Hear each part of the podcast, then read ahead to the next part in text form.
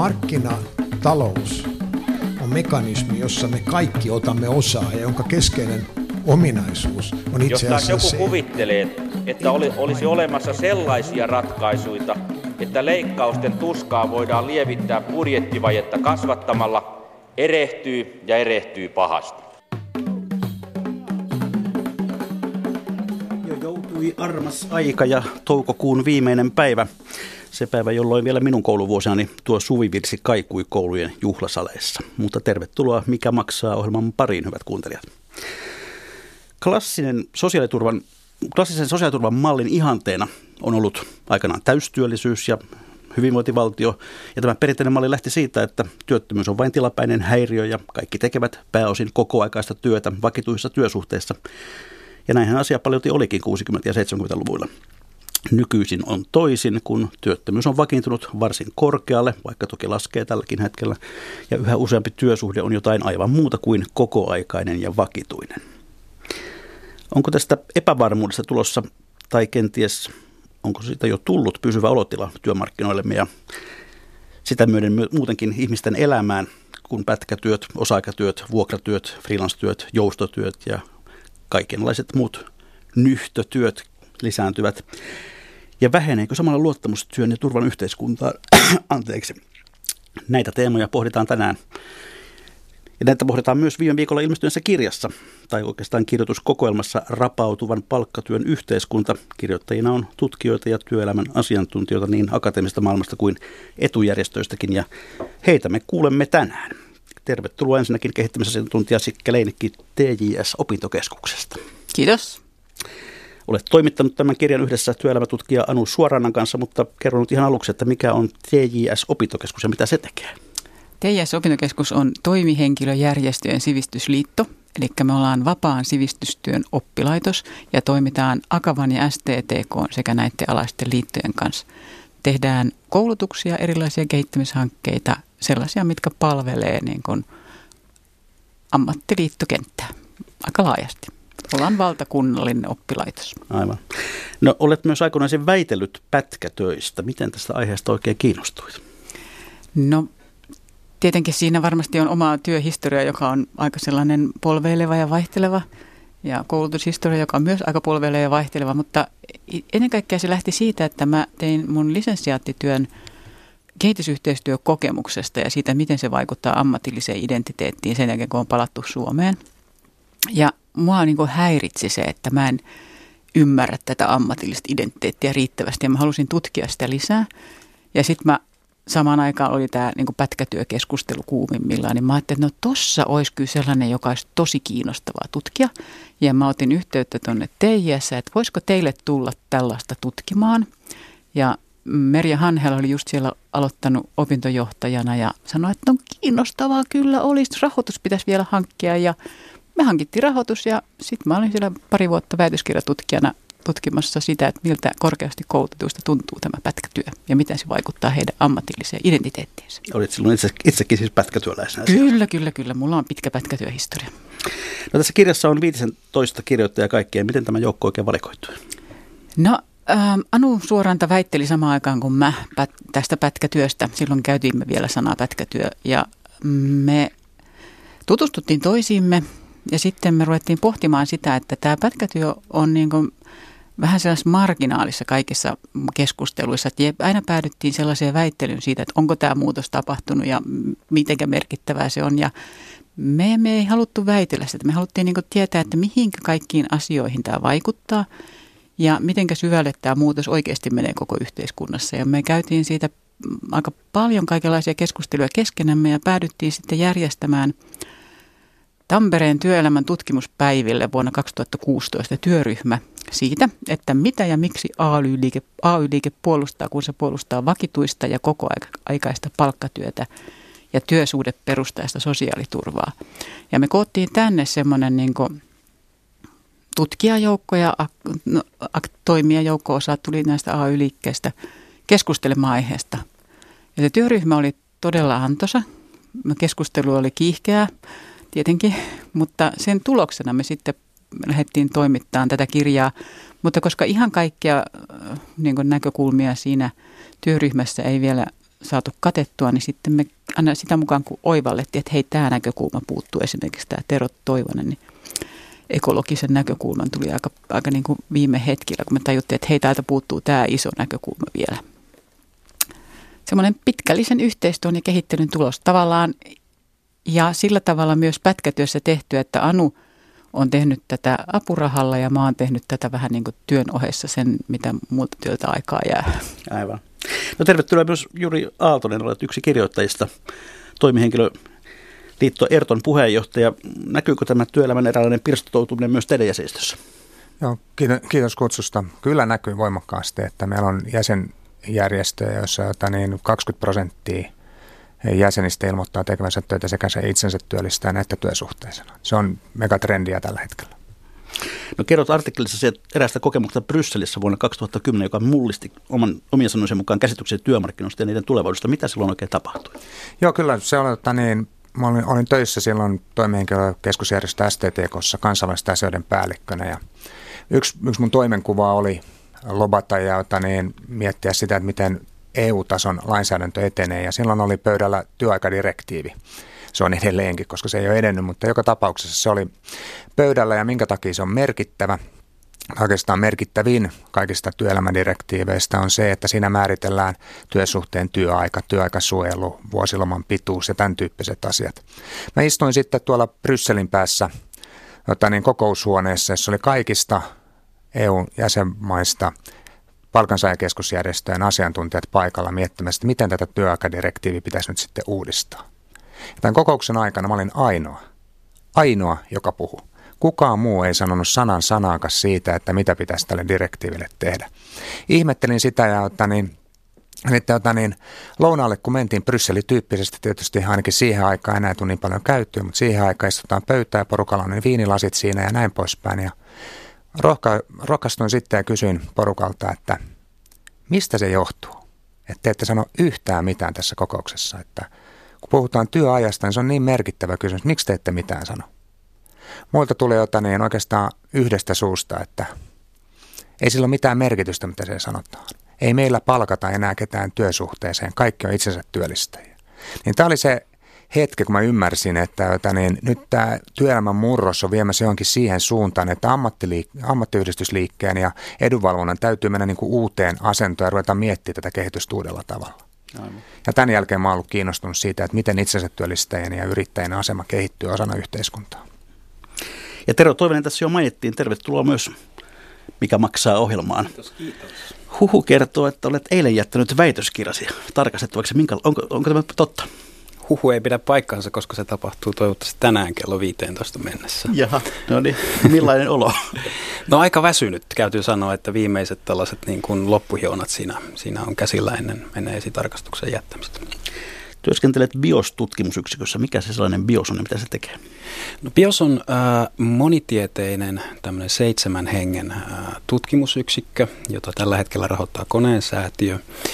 Ja mm, me, me lähestytään niin kuin ilmastonmuutoksen ja muiden ympäristökriisien tai ongelmien kysymystä sillä tavalla, että katsotaan, miten ne vaikuttaa suomalaiseen yhteiskuntaan. Ja toisaalta sitten ei pelkästään tehdä tämän tyyppistä tutkimusta, vaan koitetaan tarjota myös työkaluja niin kuin, poliittiseen päätöksentekoon ja yhteiskunnalliseen keskusteluun siitä, että miten suomalaista yhteiskuntaa pitäisi liikuttaa seuraavan muutaman vuosikymmenen aikana, jotta meillä olisi tavallaan kestävä pohja, pohja niin kuin taloudelle ja ylipäätänsä muulle yhteiskunnan toiminnalle. Ja sitä rahoittaa koneensäätiö? Koneensäätiö rahoittaa tällä hetkellä ja, ja tota, niin päivittäin työskennellään sitten yhdessä tällä porukalla ja koetetaan nimenomaan ratkoa monitieteisesti asioita, mikä nähdäkseni on niin kuin näiden kompleksisten yhteiskunnallisten ja ekologisten kysymysten niin kuin ratkaisun yksi ehto. Puhumme hieman myöhemmin siitä, että löytyykö turvattua työtä tuon ekologisen jälleenrakennuksen aikakaudesta, josta Tero Toivinen tässä kirjassa kirjoittaa, mutta aloitetaan nyt näistä perusfaktoista Sikke Leinikin kanssa. Puolitoista miljoonaa suomalaista työskentelee vielä vakituisessa ja kokoaikaisessa palkkatyössä, mutta tässä joukko ei taida enää juurikaan kasvaa. Mutta miten siis on joukko sitten onnessa, ei saa sanoa epätyypillisissä työsuhteissa, mutta, mutta tuota, näissä erilaisissa pätkä- tai osa-aikatöissä tai freelance-töissä tai itsensä työllistäjä? No tilastokeskuksen työvoima tutkimuksen tilastoluokituksen mukaan niin noin 700 000 vähintään on muussa kuin kokoaikaisessa toistaiseksi voimassa olevassa työsuhteessa. Ja tämä kattaa nämä kaikki. Myös yksinyrittäjät on siellä mukana ja apurahan saajat. Ja se, mikä siellä niin kuin, mikä tässä on niin kuin merkittävä, on tietysti se, että tämä lukumäärä on pysynyt varsin vakiona. Ja se, missä nyt kun on ollut vähän niin kuin nousukautta tässä, niin missä on tapahtunut tällaista työllistymistä suhteessa eniten on nimenomaan täällä yksin yrittäjien puolella. Mä eilen kattelin niitä lukuja tilastokeskuksen täältä työvoimatutkimuksesta ja katoin, että esimerkiksi niin kuin 2016 oli ollut näitä yksin yrittäjiä 163 000, mutta sitten viime vuonna oli jo 171 000. Ja sama määrä työpaikkoja on syntynyt myös näihin niin kuin tämmöisille teollisuuden aloille, mitä valtio vahvasti tukee. Ja silloinhan tämä muutos on suhteellisesti aika suuri.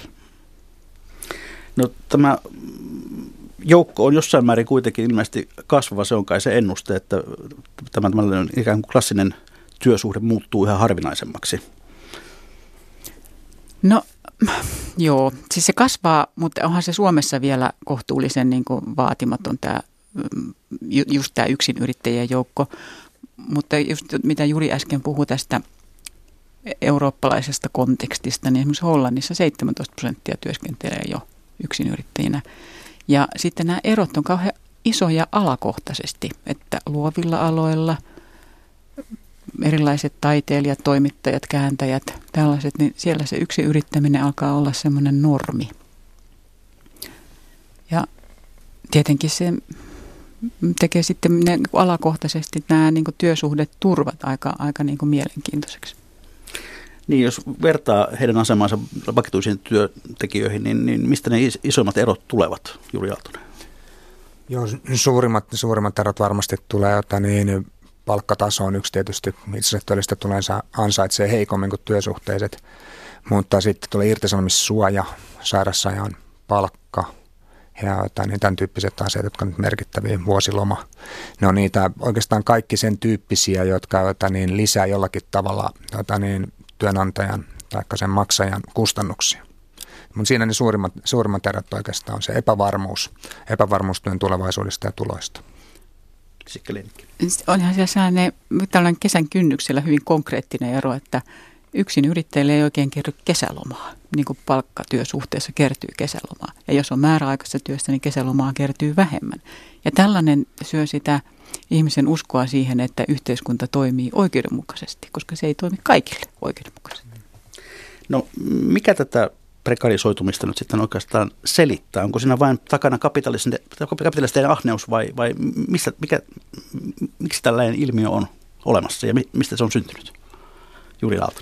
Joo, tässä, tässä on niin kuin monta, monta elementtiä, mutta yksi mun mielestä, mikä kannattaa niin kuin huomata, ainakin omasta mielestäni kannattaa huomata, on se, että yksin yrittäjyyttä ja tämän tyyppistä on niin kuin monen, monen, monen tyyppiin ja että, niin, että se yrittäjyys on niin kuin hyvä asia, pakkoyrittäjyys on huono asia ja vahinkoyrittäjyys on järkyttävä asia.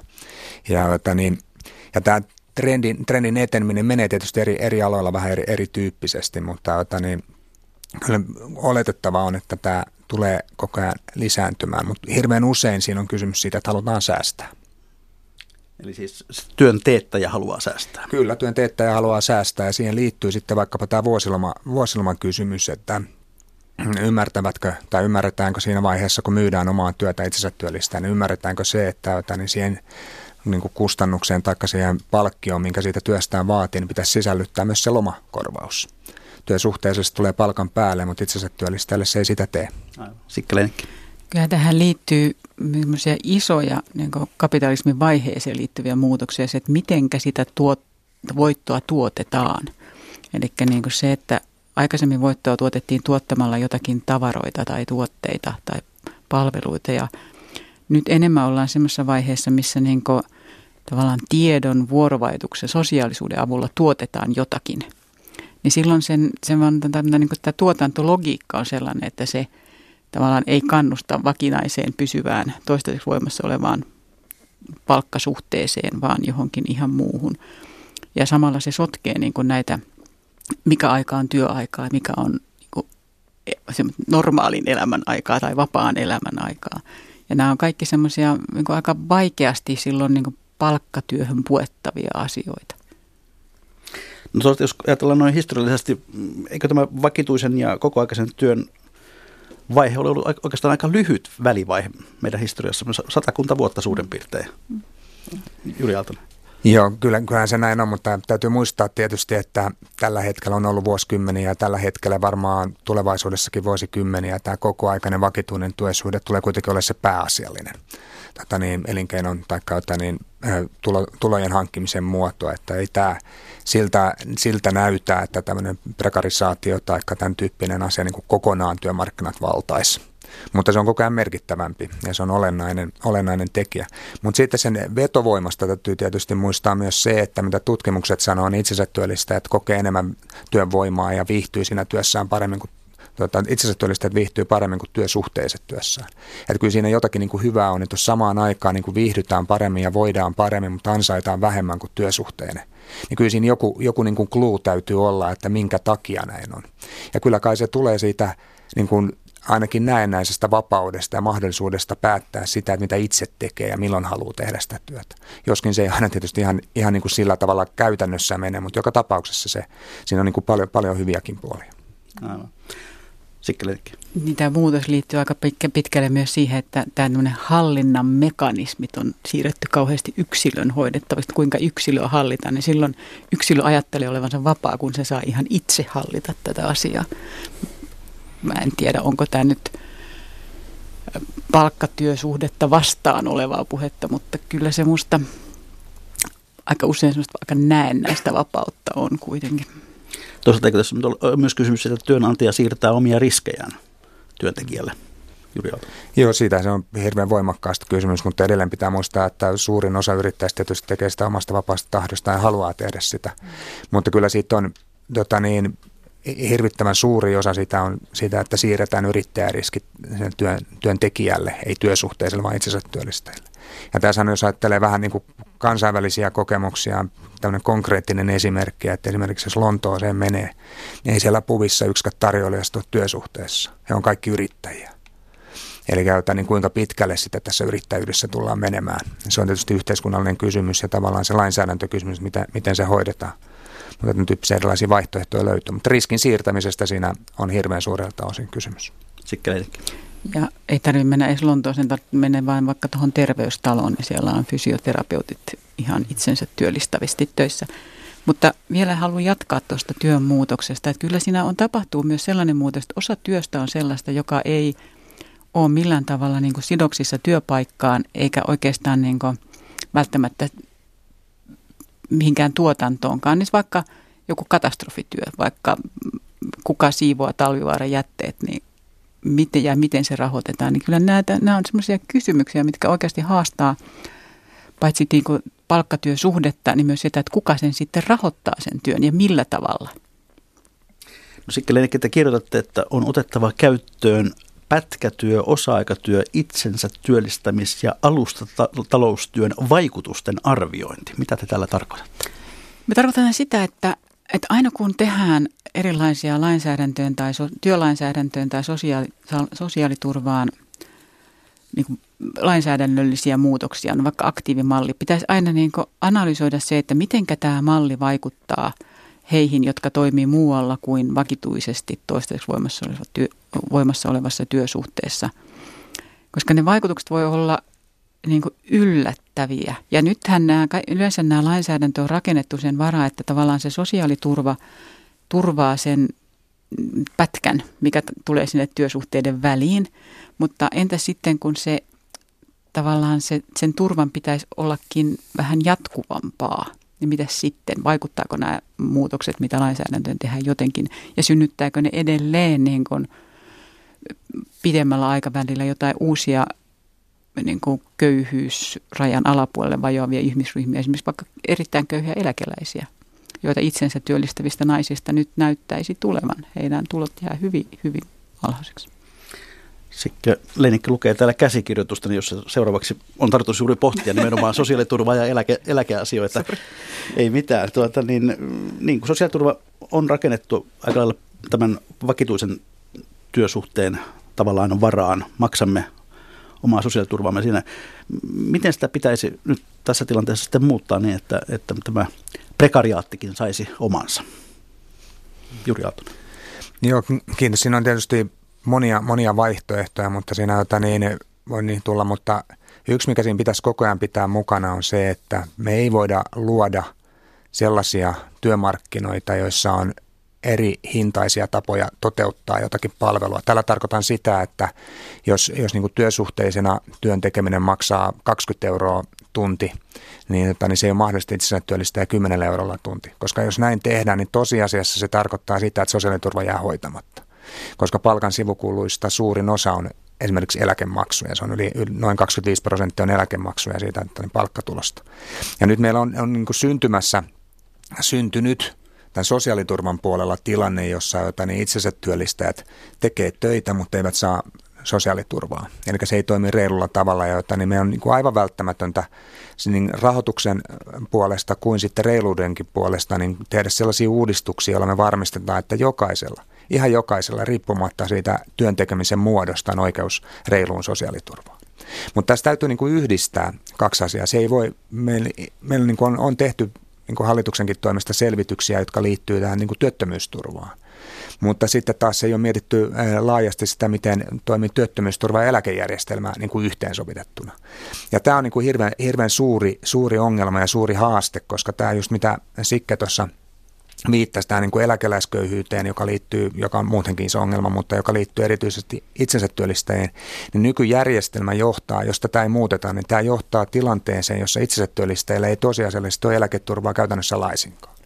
Ja sehän tarkoittaa sitä, että jonkunhan se eläke pitää tosiaalisesti maksaa. Se on sitten toimeentulotukea tai se on jotain muuta, koska ei nyt ihmisiä voi jättää niin kuin nälkään kuolemaan. Ja että niin sitä kautta se täytyy jotenkin rahoittaa. Ja jos sitä niin kuin uudistusta ei tehdä sillä tavalla, että se rahoituspuoli saadaan kuntoon, niin se johtaa siihen, että jota, niin itsensä työllistyys on yhä halvempaa ja edullisempaa ja työsuhteesta tehty työ yhä kalliimpaa, koska sieltä kerätään ne verot ja jota, niin, eläkemaksut ja sosiaaliturvamaksut. Ja jota, niin, se on niin kuin kestämätön noidan kehä. Ja tässä niin kuin iso uudistus täytyy ja on välttämätöntä toteuttaa. Ja yksi keino siihen, siihen olisi se, että joten erityisesti monityötä tekeville, eli henkilöille, jotka on sekä työsuhteessa että yrittäjänä, niin olisi oikeus vakuuttaa itsensä sekä työntekijän eläkevakuutuksessa että työntekijän normaalin palkansaajan työttömyysturvassa. Mutta edellytyksenä se, että he ottaa tämän koko paketin. Eikä se aina pitää mennä se, että se, joka maksaa, niin se saa. Että ei voi olla järjestelmiä, jossa jota niin, saat edut, mutta et sitä maksaa.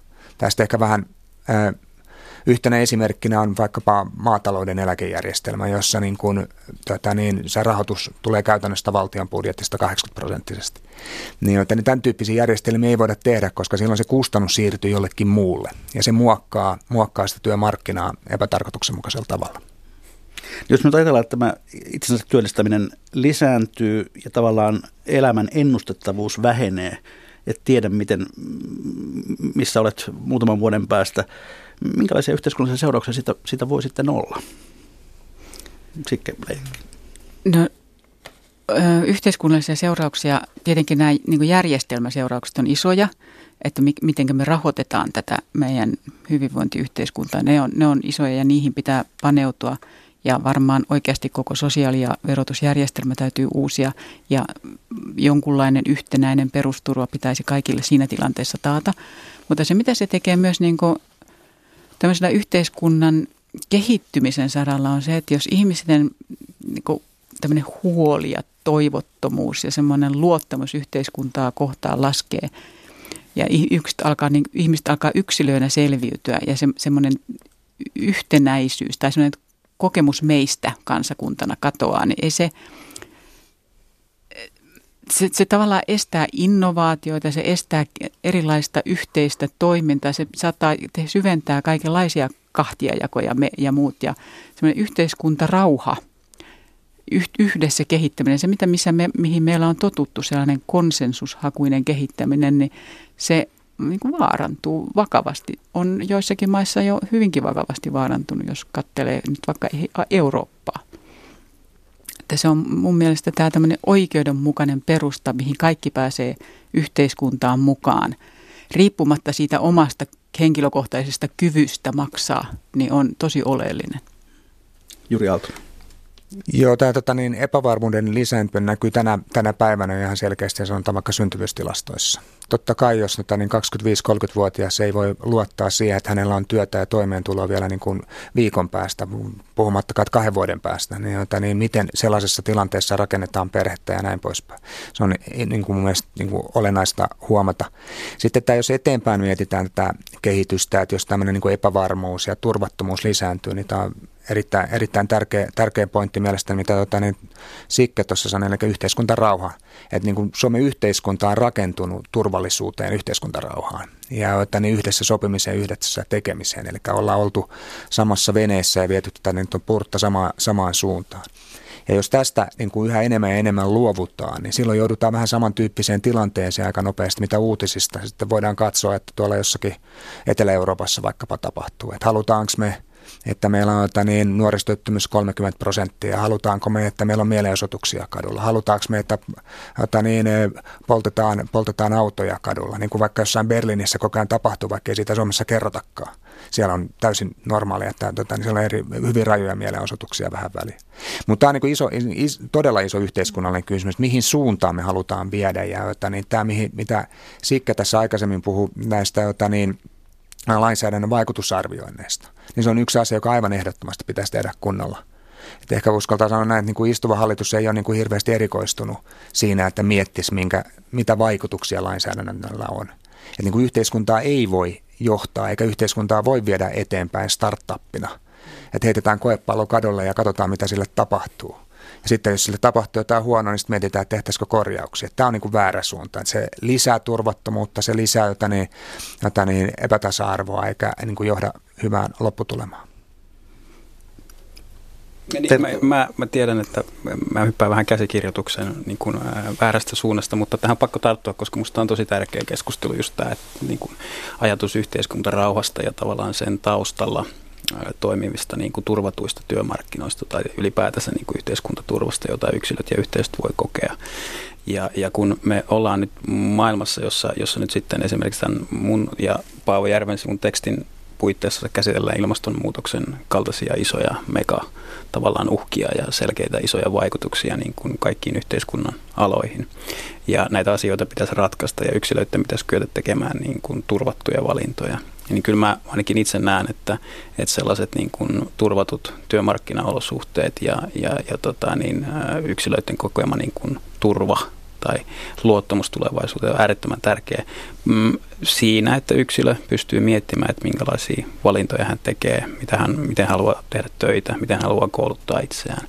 Ja samoin sitten niin kuin koko yhteiskunnan tasolla, että miten me pystytään poliittisesti ratkaisemaan vaikeita, vaikeita ongelmia. No tuota, itse asiassa käsikirjoitusta on tehty sitä varten, että niitä voidaan muuttaa. Tämä on ihan hyvä sauma ottaa tämä ekologinen näkö, näkökulma, vaikka, vaikka, vaikka nyt jo tähän eh, teidän artikkelinen nimi on siis, tai otsikko on Miten järjestää työ ja työllisyys ekologisen jälleenrakennuksen aikakaudella. Ja olet sen tosiaan kirjoittanut Paavi Järvisuvun kanssa, joka myös on tämän biostutkimusyksikön väkeä. Ympäristökysymyksiä ja työelämäkysymyksiä ei yleensä näe samassa yhteydessä. Tero Toivonen, mistä se kertoo?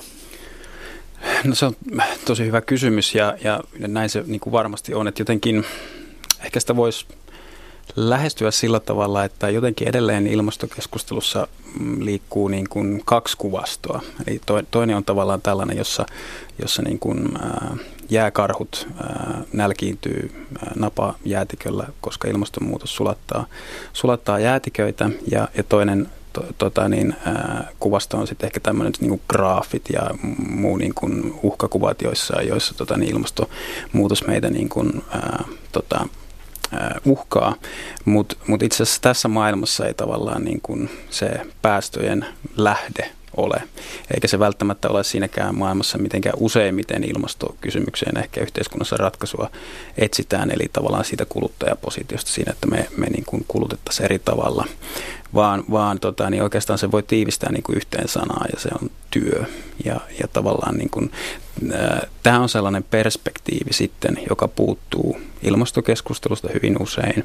Eli, eli mm, palattaisiin sinne, mistä itse asiassa esimerkiksi hiilidioksidipäästöt useimmiten niin kuin tulee tuotantoon, tuotantoprosesseihin ja työn tekemiseen.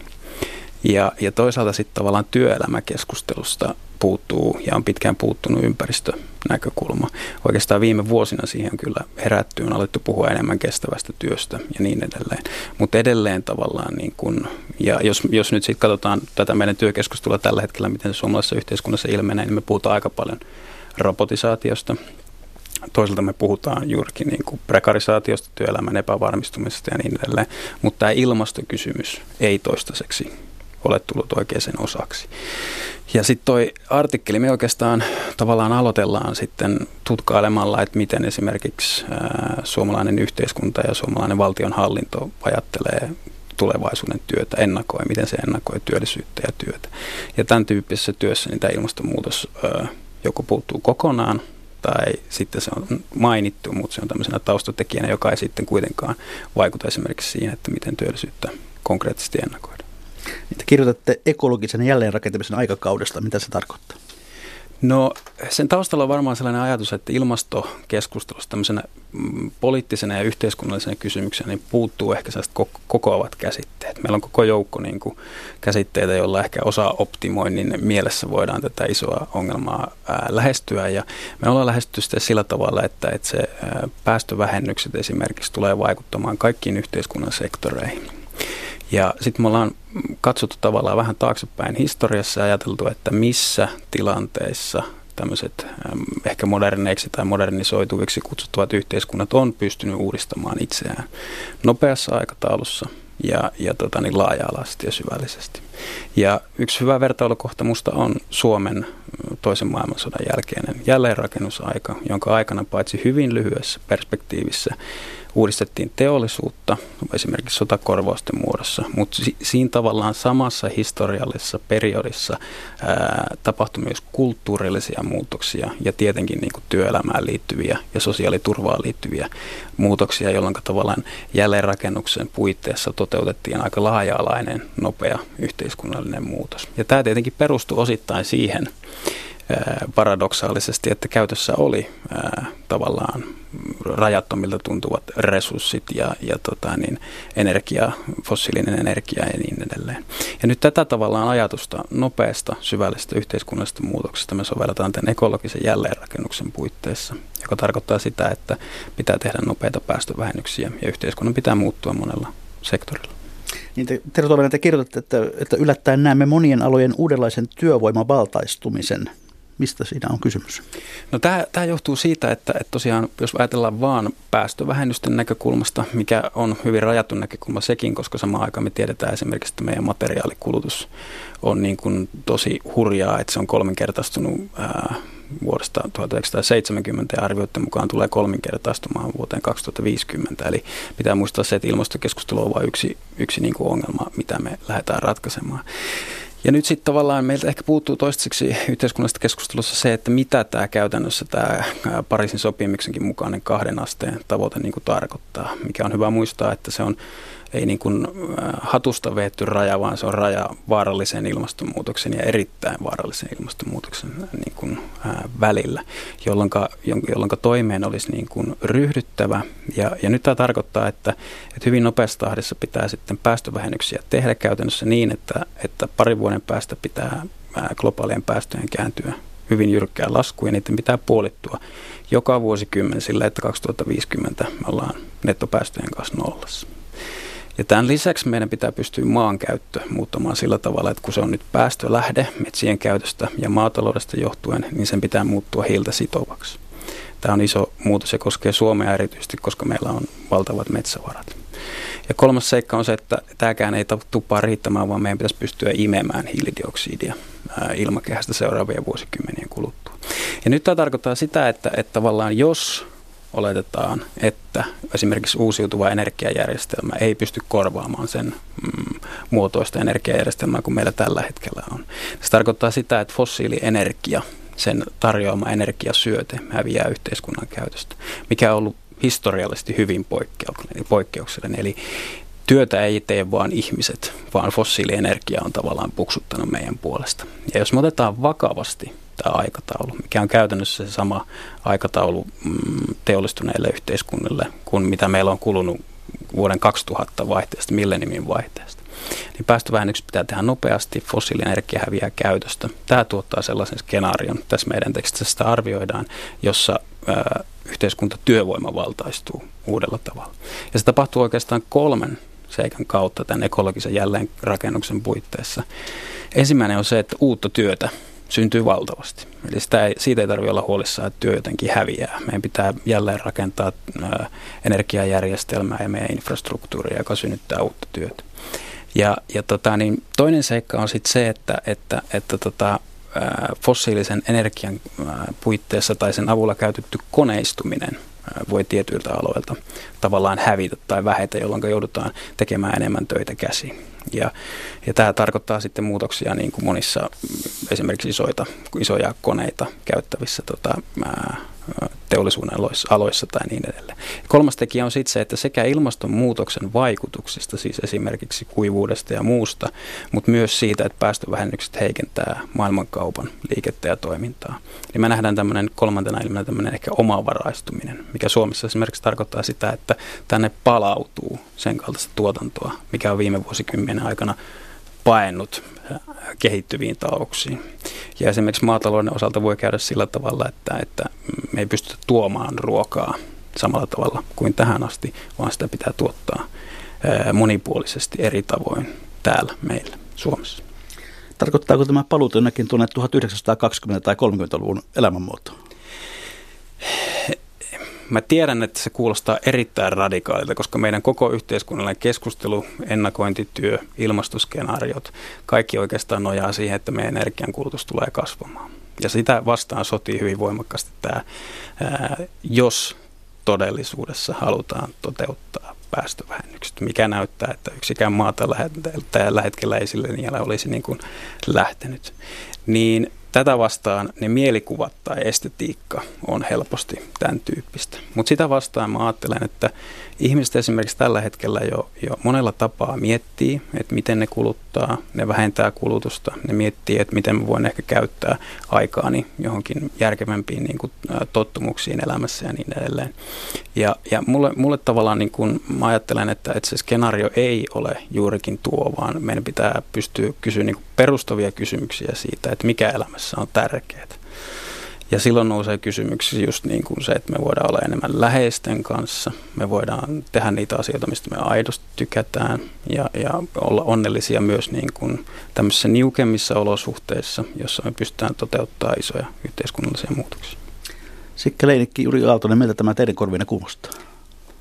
No tietenkin tämä ilmastonmuutos kuulostaa todella huolestuttavalta, mutta, mutta tässä on minusta semmoinen kytky tässä kirjassa tähän, että, että mehän puhutaan tästä, että tarvitaanko mahdollisesti uusi käyttöliittymä. Kun meidän yhteiskunta on rakentunut sille, että tämä palkkatyö on se kytky, jolla yksilöt liittyy yhteiskuntaan. Ja tämmöisen ekologisen jälleenrakennuksen aikana se kytky voisi ehkä ollakin joku muu. Ja tämä on niin yksi näitä asioita, että jos me saadaan luotua sellainen järjestelmä, missä ihmiset voi luottaa tulevaisuuteensa niin kuin yksilöinä, niin sitten me voidaan ehkä myös niin kuin yhteiskuntana tehdä sellaisia isoja päätöksiä, jotka johtaa siihen, että me voidaan tarttua ilmastonmuutokseen haasteena, koska tämähän oikeasti vaatii samanlaista sellaista niin kuin vahvaa luottamusta, että pystytään lähe, lähe, lähtemään kansakuntana rakentamaan jotakin niin merkittävää muutosta kuin toisen maailmansodan jälkeen. Ja silloin se tarkoittaa sitä, että kaikkien pitäisi päästä mukaan siihen, siihen luottamuksen tunteeseen. Että kaikilla täytyy olla semmoinen tunne, että me ollaan tekemässä yhdessä tätä. Ja tässä kirjassa meidän ajatus on se, että tällä hetkellä on se noin vähintään 700 000, joilla se luottamus on koetteilla. Mutta tavallaan e- ekologinen ö, jälleenrakennus tai ilmastonmuutos, sehän haastaa kaikkien luottamuksen, kun kukaan ei tiedä, mitenkä niin kuin tulevaisuus järjestyy, työ tai muu tulevaisuus. Ja tavallaan se, se, se luot, luottamuspula voi ollakin yhtäkkiä niin iso, että täällä ei olekaan enää kenelläkään sitä, ei edes niillä säännöllisessä toistaiseksi voimassa olevassa palkkatyössä olevalla, jolla se yhteiskuntasuhde on tällä hetkellä kunnossa. Juuri Joo, tuota niin, kuulostaa ehkä hivenen radikaalilta ajatella, että palataan, palataan 30-luvulle tai sen tyyppiseen elämän, elämänmuotoon, mutta että niin tietysti ilmastonmuutos ja siihen liittyvät ekologisuus on äärimmäisen tärkeitä, on niin kuin koko maapallon tulevaisuuden kannalta tietysti ensiarvoisia juttuja, jotka pitää hoitaa. Mutta ongelma kai tässä aika monelta osin on se, että edellyttää poliittista sitoutumista ja se edellyttää ihmisten sitoutumista ja, että niin, ja se ei riitä, että on edelläkävijät, jotka sitoutuu, vaan siinä pitää olla kaikkien mukana ja että niin, silloin puhutaan vaikkapa ilmastonsuojelusta, niin miten saadaan Intia tai Pakistan tai tämän tyyppiset maat, maat to, toimimaan tämän, tämän asian mukana. Tai USA. Tai USA, no menemättä nyt sitten Twitteri politiikkaan sen enempää, mutta että niin, et haasteet on hirvittävän suuria ja sitten näissä niin kuin muutoksissa tämä on äärimmäisen tärkeä, miltään osin haluat tota niin, dissata sitä, mutta myös täytyy mun mielestä niin kuin yhteiskunnallisissa muutoksissa ja keskustelun aiheessa, mitä jota niin, kirjoitti, jotain Saku Tuominen kirjoitti jossakin, että jota niin, jokainen, jokainen sukupolvi ajattelee elämänsä mullistavaa aikaa, jotenkin niin kuin suurempaa muutoksen aikaa kuin edelliset sukupolvet. Ja tämä johtuu siitä, että kukapa haluaisi elää aikaa, joka ei ole merkityksellistä. Eli käytä niin, tämä, tämä voi olla osa tätä keskustelua, joka totta kai on, niin kuin, niin kuin sanoin, en halua dissata, mutta että niin en, en nyt ihan usko, että tässä nyt 30-luvulle ollaan palaamassa. Tero Niin, minusta on äh, aina kiinnostavaa, koska se juurikin sitten ilmasto- ja ympäristökeskustelujen puitteissa niin tulee, saattaa tulla just tämä paluu menneisyyteen, jopa paluu luolamieselämään tai jollakin vastaavaa, mutta niin kuin me tuossa tekstissä koetetaan argumentoida, niin tästä ei nimenomaan ole kysymys. Että voisi ennemminkin sanoa, että back to the future meininki, että mennään 2130-luvulle tai 2030-luvulle nyt ihan ensimmäisenä tässä ja, ja tavallaan ilmastokysymys on niin kuin yksi tosi iso ja radikaalisti yhteiskuntaa muuttama ja samalla työelämää muuttama, mutta meillä on muitakin. Meillä on robotisaatio ja tämän tyyppiset asiat. Ja, ja juuri se, että jos me toteututaan turvatusti, suunnitelmallisesti isoja yhteiskunnallisia muutoksia, niin me luodaan paljon uutta työtä. Ja, ja tavallaan tämän uuden työn kautta myös me pystytään rakentamaan samaan aikaan niin kuin kestävää yhteiskuntaa. Tämä, tämä on se perspektiivi, mitä kohti pitäisi niin kuin suunnata, ei historiassa taaksepäin. Aivan. No, tämän kirjan Rapautuvan palkkatuen yhteiskunta, sen yksi tärkeä teema on myöskin AY-liikkeen suhde tähän 700 000.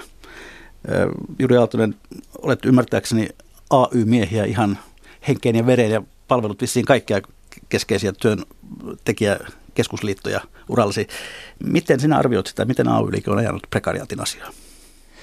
No ay on mun mielestä tehnyt erittäin paljon. Olen jota niin, itse ollut monissa lainsäädäntöhankkeissa ja neuvottelupöydissä ja jota niin, vaikka usein sanotaan, että AY-liikettä ei kiinnosta vaikkapa jota niin, määräaikaiset työsuhteet tai työttömyys tai tämän tyyppistä, niin, jota, niin se ei kyllä pidä paikkaansa. Ja jota, niin, toki jota, niin, viestinnässä on, on paljon, paljon tehtävää ja jota, niin sen, sen kanssa, että minkä tyyppisiä asioita saadaan, saadaan eteenpäin, mutta jota, niin, kyllä nämä teemat on ollut ja tulee olemaan koko ajan AY-liikkeen agendalla ihan samalla tavalla kuin itsensä työllistäjien asema. Ja ota, niin, ongelma tietysti lähtee siitä, että ota, niin, hirveän suuri osa tota, niin AY-liikkeenkin jäsenistä niin kuin yhteiskunnassa yleisesti ota, niin on vakituisessa koko ajan työsuhteessa. Ja silloin tietysti ne teemat näkyy vähän voimakkaammin ehkä sitten julkisessa keskustelussa kuin jotkut muut. Mutta samalla niin kuin edunvalvonnallisesti, jota niin ainakin meillä ja varmaan muissakin liitoissa nähdään niin, että jota niin – jotta pystyttäisiin pitämään huolta yleisesti työntekijän niin oikeuksista ja työntekijän niin kuin menestyksestä, niin se edellyttää, että hoidetaan sitä laajasti. Eli ei voi jättää hoitamatta vaikkapa nyt prekariaatin asioita. Se on ehdoton edellytys, jotta toisella pystyy menemään hyvin. Ja niin sitä kautta edetään kyllä. No tosiaan kun ay on voimakkaasti ajanut etuja kokoaikaisessa työsuhteessa työskenteleville, niin onko se kenties samalla ollut synnyttämässä koko prekariaattia, koska se on ajanut työnantajia sitten etsimään halvempia tapoja teettää työtä? Erittäin, erittäin hyvä kysymys ja niin tämä on semmoinen teema, jonka kanssa joudutaan painimaan ja Tämä, itse niin kuin heräsin tähän tematiikkaan ensimmäistä kertaa tänne opiskeluaikana, kun sellainen ensimmäinen professori kuin Bengt Proms sanoi eräällä luennolla, hän oli tota niin, YK-oikeuden ja YK-asioiden tota niin, asiantuntija. Hän esitti luennollaan kysymyksen, että, että niin, mitä luulette, että, että niin, tai mikä oli syy siihen, että teollistumisen alkaessa tuli että niin, tehtaissa että niin, tuli lasten suojelu ja tuli raskaussuojelu naisille. Ja mikä oli syy? Syy ei ollut työsuojelu. Syy ei ollut se, että haluttiin suojata lapsia. Syy ei ollut se, että niin, saataisiin naisten, naisten asemaa parannettua. Syy oli se, että miehet halusivat itselleen työt.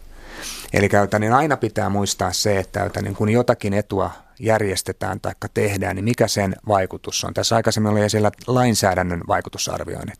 Niin tämä liittyy siihen samaan teemaan, että, että niin jos meillä on äärimmäisen vahva vaikkapa irtisanomissuoja, niin se johtaa hirveän helposti siihen, että enemmän määräaikaisia työsuhteita. Näinhän on osittain juuri sen takia käynyt. Ja tänne on inhottavia keskustelun aiheita joskus, jos ajatellaan vaikkapa nyt niitä, sitten perhevapaita niin se, että niin naisten, naisten asema on huonompi työmarkkinoilla, niin osa syy siihen on se, että, että niin meillä on sen tyyppinen perhevapaajärjestelmä kuin mitä meillä tällä hetkellä on, eikä sitä pitäisi aivan ehdottomasti uudistaa. Ja että niin, Nämä, nämä täytyy, täytyy miettiä, niillä on vaikutussuhde, aivan, aivan ehdottomasti. Ja että niin, jos sitä ei, ei niin kuin huomioi eh, lobbaustyössään ja että niin, neuvottelutoiminnassaan, niin silloin hoitaa työnsä huonosti. No tässä AY-liikkeen lobbari sai kehuttua omansa sikkeleen. Näetkö sinä aivan samalla tavalla tämän AY-liikkeen suhteen prekariattiin? No ehkä vähän näen sen ongelmallisempana, mutta, mutta kyllä mäkin näen sen sillä tavalla, että AY-liikkeellä olisi mahdollisuuksia ajaa myös tämän niin prekaaristi työskentelevien etuja. Että ihan, ihan niin jos lähtee tästä kollektiivisesta neuvotteluoikeudesta, että miten sen voisi ulottaa koskemaan myös itsensä työllistäviä. Koska just nämä jotka itse työskentelee epävarmassa työmarkkina-asemassa, niin ei välttämättä ole kovinkaan halukkaita taistelemaan omista oikeuksistaan, koska eivät uskalla. Se tarkoittaa silloin tulevien työmahdollisuuksien riskeeraamista, niin silloin tietenkin ammattiliitolla olisi paljon paremmat mahdollisuudet heidän etujaan ajaa, jos he, heidät otettaisiin niin tosissaan siinä mukaan. Tietenkin tähän saatettaisiin tarvita uusia työkaluja, niin kuin joku järjestökanne tai jotain tällaisia, mutta, mutta kyllä, kyllä kyllä mun mielestä AY-liike tarvitsee prekaaria ja saman prekaari tarvitsee AY-liikettä, että, mutta sitä vuoropuhelua pitäisi käydä nyt vähän ehkä avoimemmin ja aktiivisemmin kuin tällä hetkellä käydään niin kuin puolin ja toisin. No, onko tässä sellainen riski, että jos itsensä työllistäminen entisestään lisääntyy, niin AY-liikkeessä tulee auringonlaskun porukka? No itsensä työllistämisen lisääntyminen ei, ei kyllä sitä aiheuta. Mä ajattelen tätä asiaa niin, että, että niin, jos ja kun epävarmuus työmarkkinoilla varmaankin lisääntyy, oli tehtiin työtä sitten millä tavalla tahansa, niin tavallaan tämä edunvalvonnan merkittävyys myös samanaikaisesti kasvaa. Ja että niin, mikä organisaatio Suomen yhteiskunnassa on historiallisesti ollut ja on tällä hetkellä vahvinta edunvalvontaorganisaatiota, niin se on AY-liike. Ja jos, jos me niin tavoitteena on se, että me saadaan epävarmuutta pois, ja jos meidän tavoitteena on se, että itse asiassa työllistäjän asema paranee, niin oikeastaan ainoa – väylä tosiasiallisesti siihen on se, että jota, niin se tulee enemmän ja enemmän ammattiyhdistysliikkeen agendalle. Ja se on sitä jo hyvin, hyvin suurelta osin, ja jota, niin sitä viedään eteenpäin. Mutta se tietysti on erityyppistä johtuen siitä, että tämän lainsäädäntö estää tekemästä yrittäjille palkka, palkkataulukoita me ei, niin kuin siihen, se on niin kuin vaan fakta, että se, sitä kautta sitä asiaa ei voida hoitaa. Mutta käytännössä niin kuin itsensä työllistään aseman parantaminen tapahtuu lainsäädännön kautta. Se tapahtuu sosiaaliturvalainsäädännön kautta, työttömyysturvalainsäädännön kautta. Ja AY-liike on niin kuin näiden, näiden niin kuin lainsäädäntöjen vaikuttamistyön ytimessä. Ja siellä tota, niin, on, on paljon tehtävää ehdottomasti, jota niin olisi varmaan pitänyt tehdä enemmän. Mutta toisella puolella siinä toimii myös sitten se, että kuinka moni ja kuinka laajasti prekaarityöntekijä tai populaatio on järjestäytynyt ammattiliittoihin. Että ei voi olettaa niin, että joku organisaatio, jonka jäsen ei ole ja jolle ei maksa sitä jäsenmaksua, niin sen tehtävä olisi hoitaa hänen edunvalvontaansa. Että kyllä se niin kuin osittain kulkee käsi kädessä. Totta kai on yhteiskunnallinen reiluus ja oikeudenmukaisuus, joka pitää aina meidän eteenpäin. Mutta kyllä sillä on oma, oma niin kuin merkittävyytensä siinäkin, että onko mukana vaikuttamistyössä, onko mukana siinä organisaatiossa. Tero Toivonen.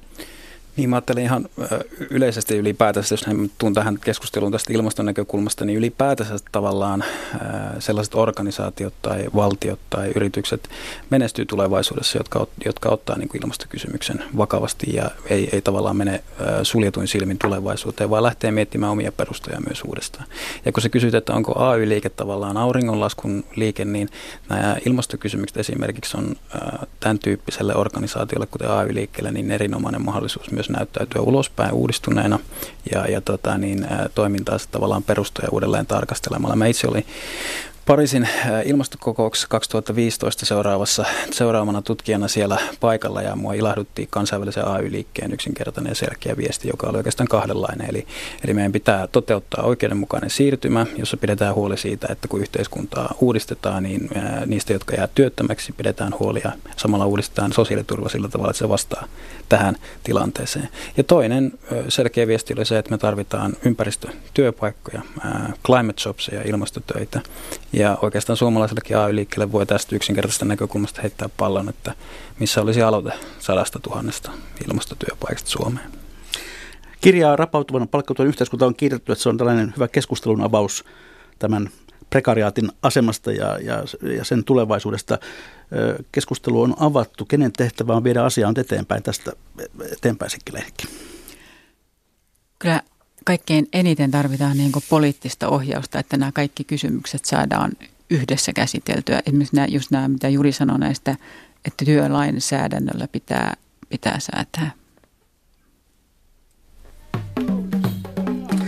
Hyvät kuuntelijat, sitten olemme jo siinä kohtaa lähetystä, että on legendaaristen viikon talousvinkkien ja talousviisauksien aika.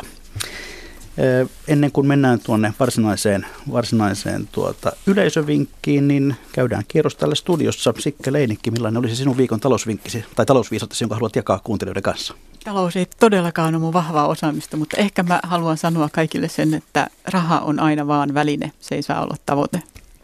Myös näissä niin kuin prekaariasioissa. Juri Aaltonen.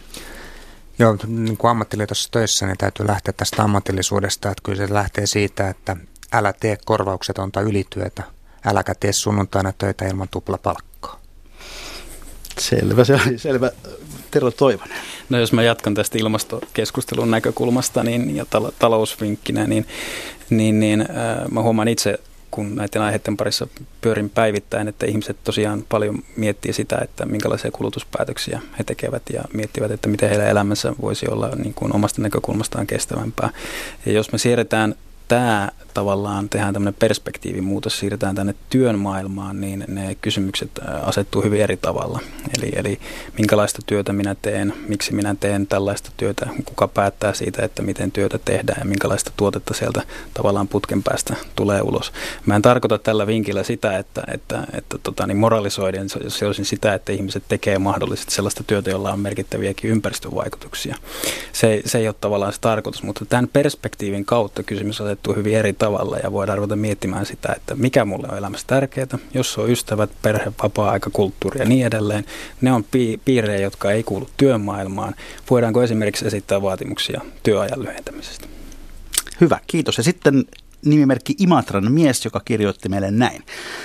Tee kuten Paavo Väyrynen muinoin nuku yön yli.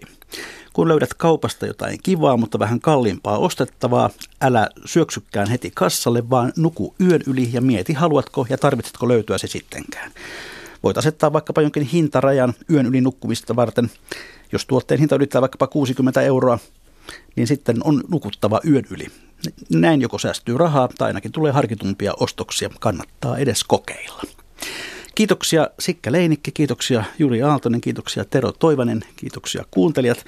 Ensi viikolla kesäkuu on jo täydessä vauhdissa torstaina ja mikä maksaa saa jälleen alaotsikon kesäkuun vieras, jolloin tutustumme myös hieman henkilökohtaisemmin haastateltavimme. Ja ensi viikolla tämän minisarjan käynnistää Arkadianmäen kamreerina tunnettu Pertti J. Rosila. Mikä maksaa? Sitä ihmetellään siis jälleen viikon kuluttua.